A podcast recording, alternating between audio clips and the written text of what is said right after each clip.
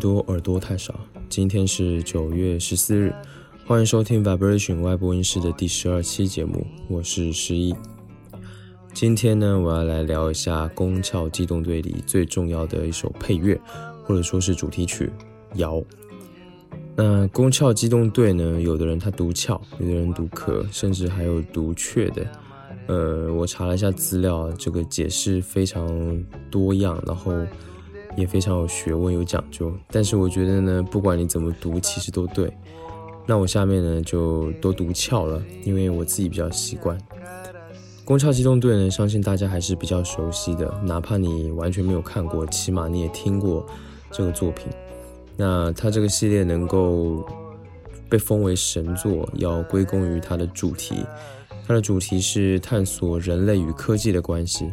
那这个主题其实是相当晦涩的，嗯，去讨论它的话，都可以写成一篇论文了。当然，另外能够让它能够成功的原因呢，就是它在当时的动漫作品中的画面表现，可以说是近乎完美的。哪怕是放到现在来看，其实也是，你还是能够吊打很多的动漫作品。我们都知道，对于一部影视作品而言，声音和配乐的作用。不必多说，那对于《宫壳机动队》而言，烘托出它整个作品的灵魂和思想的，就是它的配乐。那它有首配乐非常有名，叫做《傀儡摇》。《傀儡摇》呢，应该也不少人都听过了。那这首最多人听过的《傀儡摇》，是出现在2004年的《宫壳机动队》的第二部剧场版中。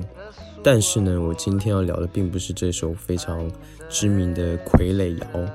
而是要聊最早公映于一九九五年的第一部《宫壳机动队》中的《摇》。这首《摇》呢，它是《傀儡摇》的前身。如果没有《摇》，就自然就不会有《傀儡摇》了。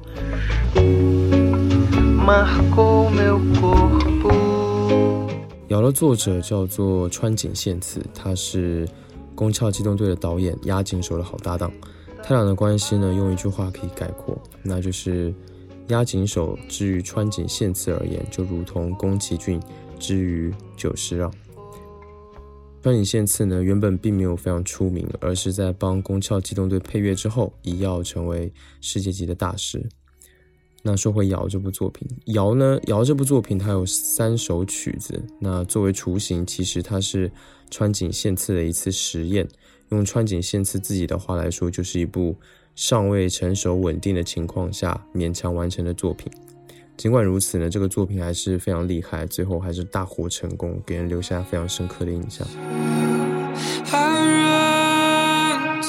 那接下来呢，我会把这瑶的三首曲子分别与电影场景和故事来结合，大概是从它的乐器的配置，还有女生的唱法，还有歌词这三个方面来说一说这一首瑶到底厉害在哪里。OK，首先是第一首《摇一 Making of Cyber》。摇一呢是片头的开场乐，那与之相对应的就是片头那段素子的一体人制造 Ghost 注入造物的那个全过程。那这个过程呢，其实你可以把它看成是一种降临仪式。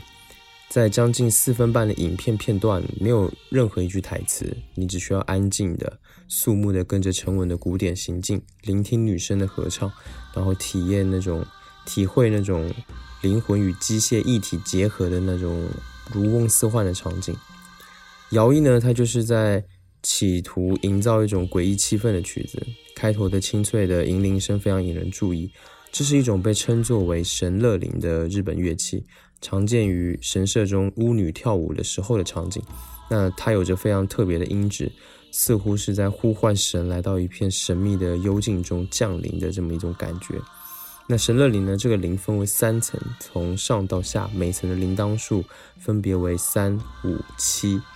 然后呢，手柄下会装饰，一般都会装饰五色带。然后神神乐铃的长度一般大概是一百五十厘米或九十厘米这样。那除了神乐铃呢，另外还有印尼的乐器叫昂格隆。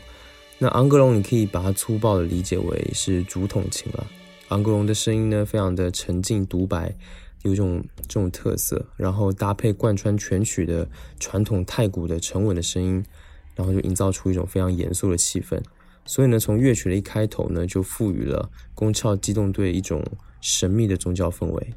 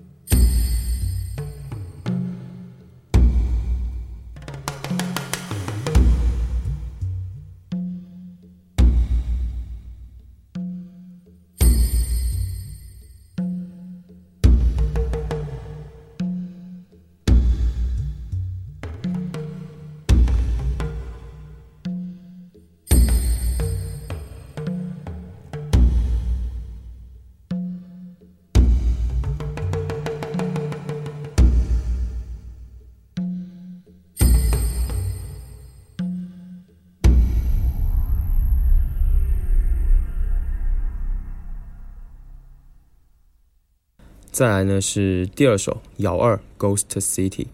瑶二出现时呢，电影中的片段是一段纯景物的描写，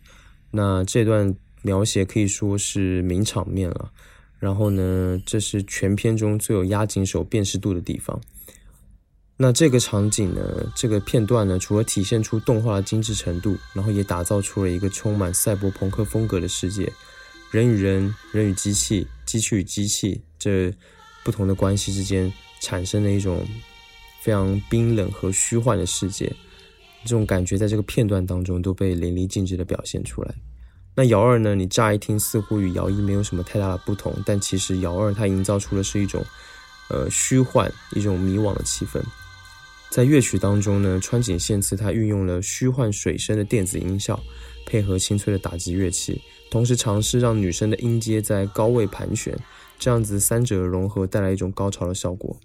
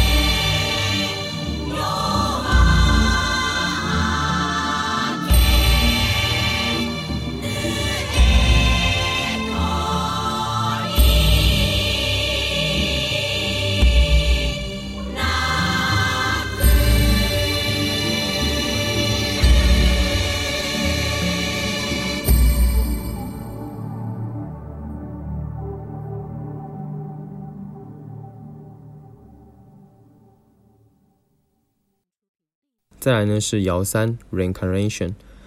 那这首摇三呢只有开头的部分的寺庙钟声和吉祥太鼓有在影片中出现，那它对应的画面是素子的，就是电影当中最后一段素子的一句话叫做“那么我现在该去哪里呢？网络无限宽广。”那其实，在电影结尾的素子，他已经是和傀儡师相结合之后的新人类了。所以呢，有趣的是，摇三的取名 reincarnation 其实就是投胎的意思。摇三呢，以寺庙的钟声开始，维系着摇特有的曲调，然后在一分四十二秒之后呢，出现了小提琴的声音。女生的重唱则是在高潮结束以后，被非常特殊的女生独唱的唱段来替代。最后，合唱再次响起，与小提琴和其他的乐器进行柔和的结合，拖拉了几个音节步调之后，做了结束。那姚三呢？它开头的寺庙的钟声，无疑是在将电影的宗教意味更添一色；而后的乐曲呢，则是在更进一步的将电影所要表现的主题，再更加深一步的来体现。所以你现在应该能够感受到，姚呢，它在乐器方面的运用是相当有层次感的。那川井宪次呢，他将日本传统的乐器西方乐器和一些很少见的奇怪乐器，包括一些国外的，还有一些现代的电子音效合成器，进行了一场非常神奇的结合。这些乐器如果在单独演奏的时候，可能会显得很单调，但是在被穿井线词结合在一起之后，却形成了一种非常奇妙的张力，它营造出一种严肃、充满宗教感的氛围。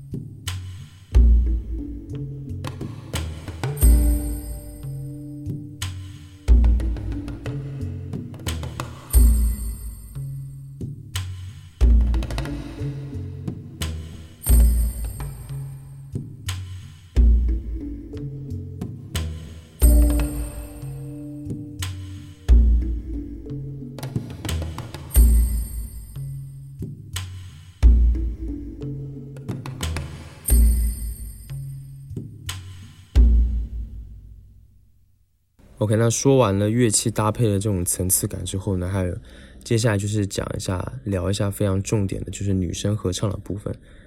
那瑶这首作品，它里面的女生的合唱的部分呢，是川井宪次的一次创新。就这个唱段的编写呢，是让歌者他按照日本古民谣的唱法来唱的。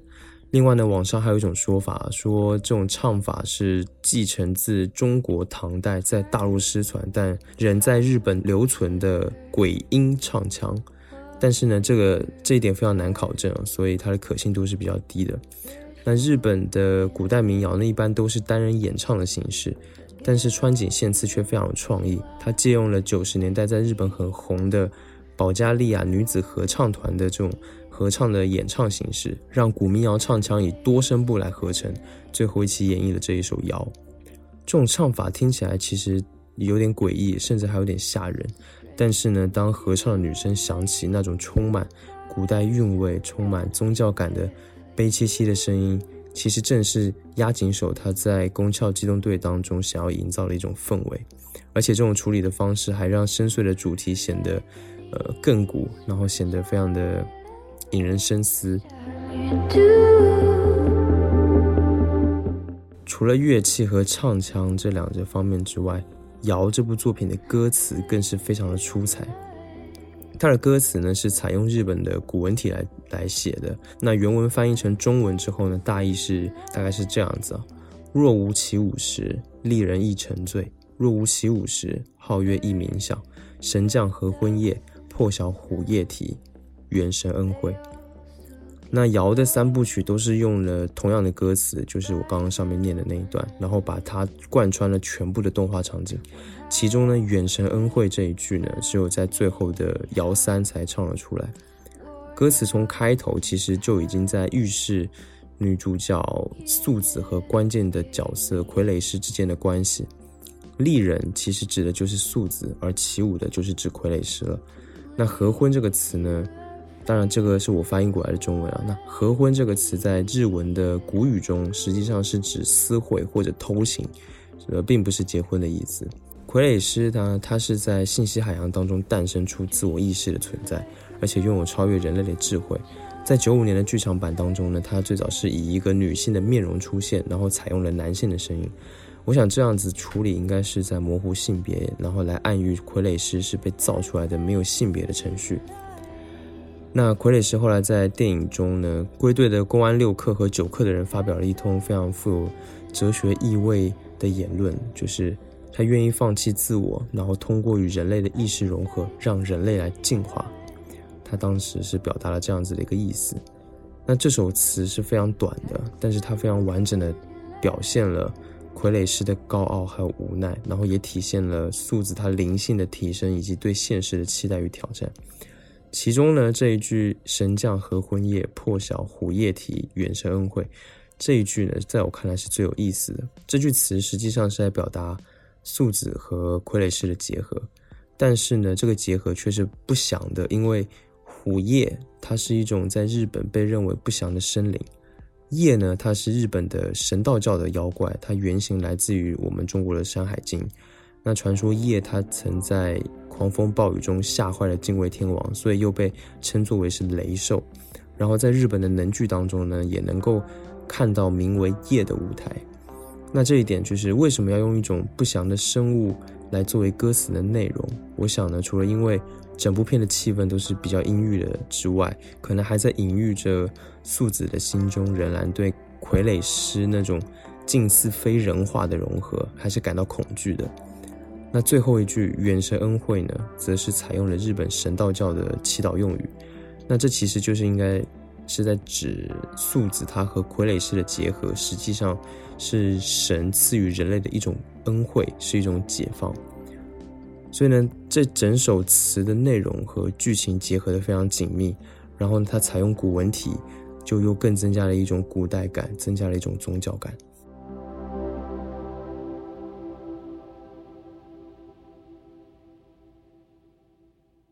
OK，那到了这里呢，瑶的三部曲就已经全部结束了。我想呢，你听到这里大概也能够明白，瑶它这部曲子作为一首电影配乐，在内容上有多么的切题，音乐性上又有多么的突出了。虽然呢，在川井宪次自己看来，这是一部勉强完成的作品，只是第二部的宫壳机动队的傀儡瑶的一个雏形。但实际上呢，瑶的乐器配置、唱法，甚至是歌词都是相当出色的。那么，瑶这部作品它最后呈现出来的是什么呢？它其实呈现出的是一种充满神秘感、诡异感、宗教感的一种内省式的氛围。所以，如果当你真的走进了这个氛围呢，你就会发现它有一种让人无法逃脱的魔力，会引起人的一种悬想。所以呢，这种特征呢，也让整部作品对很多人来说，它有着非常难以逾越的隔阂啊。所以，很多人都会说啊，看不懂《宫壳机动队》，或者说《宫壳机动队》是一部很有哲学意味的，所以很难看懂的一部作品。但是呢，喜欢的人却对这首曲子。就是喜欢《宫壳机动队》的人呢，他会对这首曲子有要一听再听的冲动，就像是想要再进行一次神秘的宗教仪式的感觉，想要去探寻一些什么。那这里我得夸夸押井守了，因为我相信如果没有他在《宫壳机动队》中表达那一些东西的话，那川井宪次他也做不出这样的配乐。《宫壳机动队》呢，它的原作是侍郎正宗的漫画。整体呢还是偏向比较欢快活泼的氛围，但是在经过押井守的再创作之后，尽管保持了它原有的设定，但它的基调已经大相径庭了，可以说是完全不一样的。那押井守的《宫壳机动队》到底牛逼在哪里？实际上就牛逼在这一部仅有八十二分钟的系列同名电影，它第一次让动漫影片它涉足了哲学思辨的先河。所以呢，在当时大多数动画影片都在以娱乐为主题去制作的时候，押井守他在一九九五年的《宫壳机动队》影片当中就已经叙述了，已经描述了当人偶产生了自我意识、产生了自主意识，然后失控了之后，人类陷入了慌乱的场景。接着，他又提出了像是人类的意识是否可以脱离肉体而存在，以及人类是否可以借由灵魂不灭而实现永存。这样子的问题，又或者呢，在零四版的《无罪》当中，他提出了疑问，问说：当人们利用人偶来达成自己的目的，并且在这个过程中又牺牲了人偶，这样子是否是正当的？就是如此有深度的疑问，在《宫壳机动队》的系列当中数不胜数，但。押井守他都没有在影片当中给出一个最终的结果，或者说给出一个思考的答案，而是说把这个问题抛给了观众，留给你我去思考。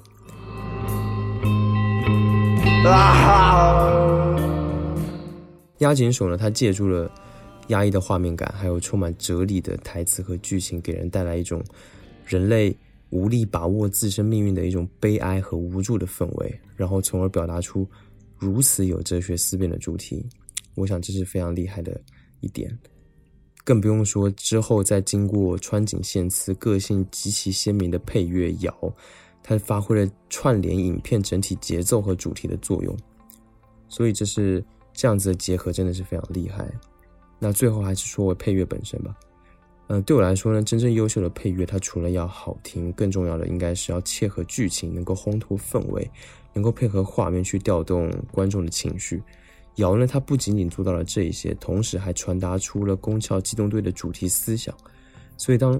人们看着电影，然后同时听着瑶的时候，它就会产生一种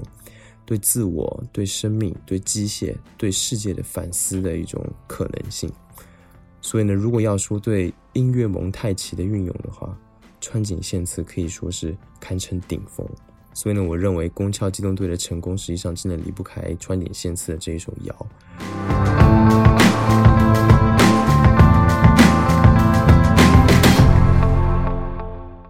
OK，那最后就让我们在川井宪次这首非常著名的傀儡谣当中结束这一期节目。感谢你收听 Vibration 外播音室。本节目是一档以音乐爱好者、乐迷的视角去聊任何关于音乐的一切事物的播客节目。旨在让更多对音乐有感知力、有兴趣的人去听、去了解这世界上更丰富的音乐，并且能够尝试着去发现这些丰富之中所蕴含的美和感动。欢迎订阅这个播客，不论你有什么样的意见或者感受，或者你有什么想听我聊聊的话题，都可以留言或发 email 给我。那 email 地址在 show notes 当中可以看到，所有的留言我都会查看并且一一回复。期待下次见面，分享更多关于音乐的好东西给你。拜拜。